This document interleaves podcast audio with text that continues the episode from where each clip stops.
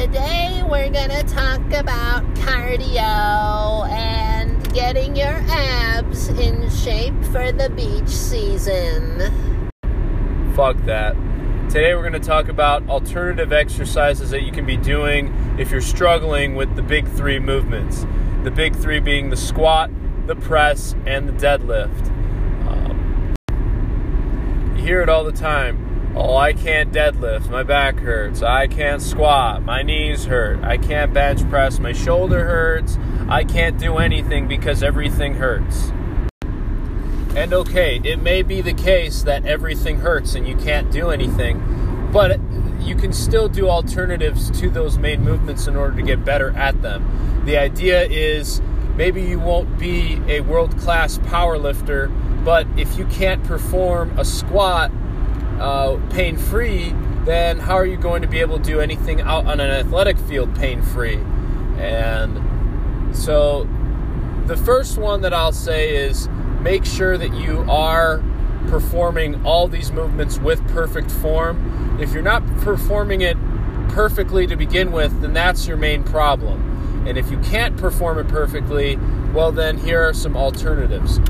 Number one, uh, an alternative to deadlifting is simply elevating the bar a little bit.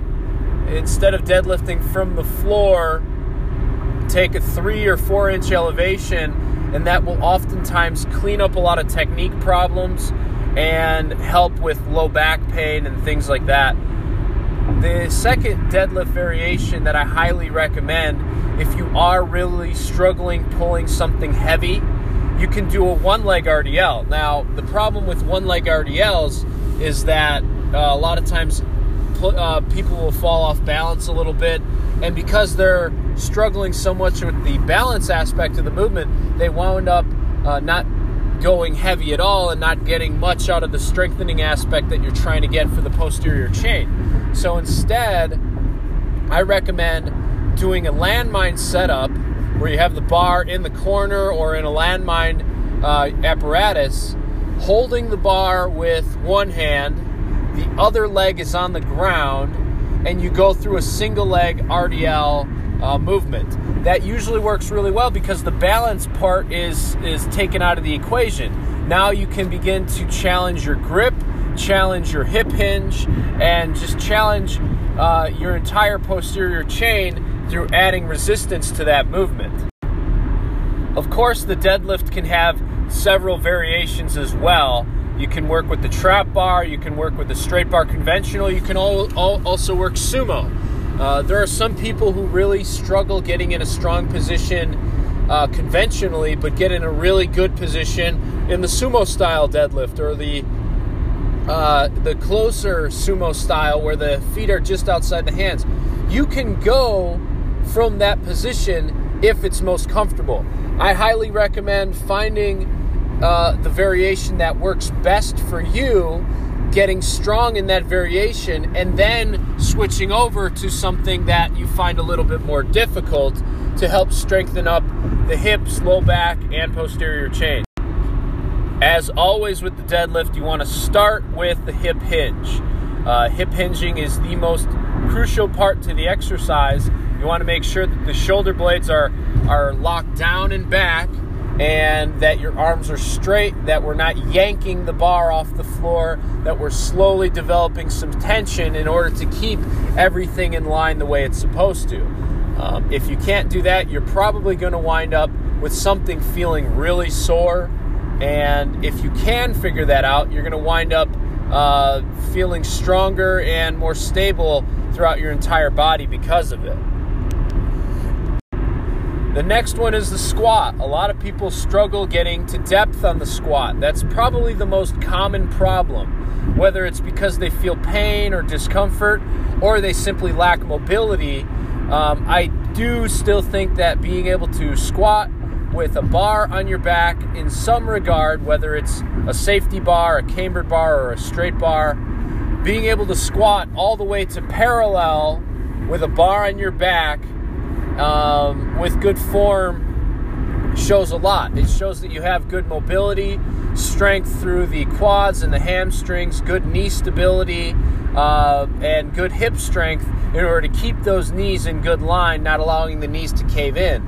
And and if you have uh, if you have if if you're good in all those areas and you have good ability to squat with a bar on your back, you're probably going to be safer from injury and be able to perform better.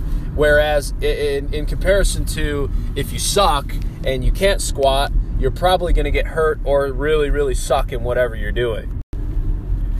Some guy just cut me off and went across three lanes of traffic to get off at this exit, stopping traffic completely in the process. I hope when he gets home today, his dinner is cold and doesn't taste good. Now it's even more backed up. Let's go! Come on! Getting to good depth on the squat is extremely important because you want to make sure you are working not only the quads, which are primarily worked in the top half of the movement, so in the top quarter squat portion, it's very quad dominant, whereas the hamstrings and glutes get worked much more towards the bottom. So you want to make sure that you're working everywhere, um, not just being quad dominant. So in order to get to depth, a variation that I like to do is called squatting to the box. It's a box squat, but you're not pausing on the box. You're simply tapping the box and and you're reversing the movement as fast as possible the same way you would if you were to get to depth in a normal squat without the box. Now once that athlete gets comfortable squatting to that depth then you can remove the box. Another uh, variation that i like to do is squatting to the pins. Simply having the athlete squat until the bar touches the pins and then after tapping the pins you squat back up as fast as possible. That works really well with getting to depth uh, as, as, well. Um, and uh, of course, the goal is to get to parallel or slightly below parallel. Some athletes won't be able to get to parallel. Some athletes are really long, and their parallel looks a little bit different than mine or somebody who's a little shorter and stockier. You know, my parallel looks much different than someone who has long, skinny limbs my legs are really fat and dumpy and I can squat to parallel and it looks really easy for me. Whereas someone who is really long and gangly, uh, it looks like they have to go down another four, five, six inches. A lot of times, as long as the hips have broken and you've created a good angle with your hips and knees right around that 90 uh, degree range between the hips and knees, uh, then you'll usually have a pretty good squat there to start with.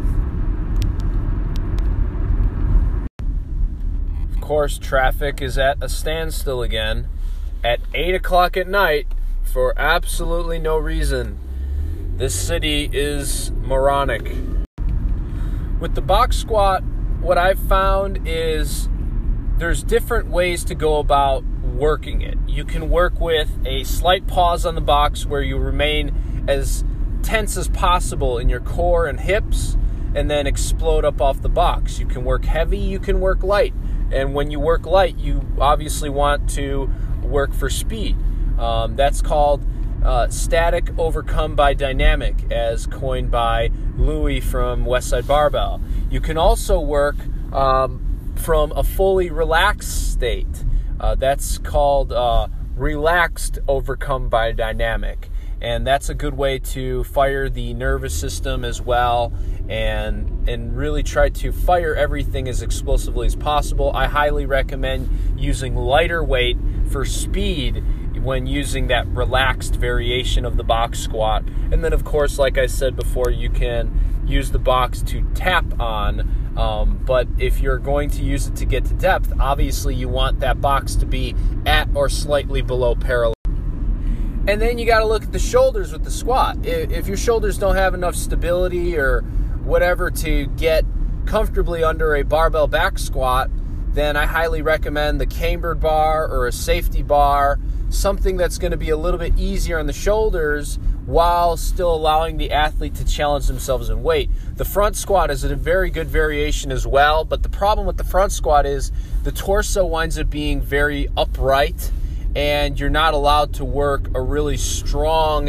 hip hinge position in the squat where it looks almost like you're sitting on a toilet when you're front squatting. That's not a bad thing necessarily, but what'll happen is you wind up working the quads a lot more than the uh, glutes and hamstrings. So you want to make sure that you are using other variants than just the front squat when trying to take care of the shoulders. Um, Last thing uh, for troubleshooting today is with the bench press.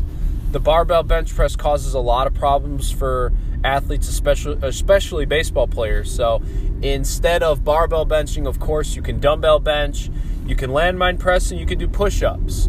Um, but if you want to barbell bench and you're struggling with it, um, and you're not an overhead athlete or anything like that, you can go with the floor press. You can also go with bench pressing from the pins. And if working with heavier weight is something that you want to do, I highly recommend heavy, slow eccentrics, where you set the pins up maybe an inch or two off the chest, you take it out of the rack, and you lower the bar down as slow as possible, controlling that in a heavy eccentric fashion is really good with training the body to handle heavier weight, um, and that's th- that's really good.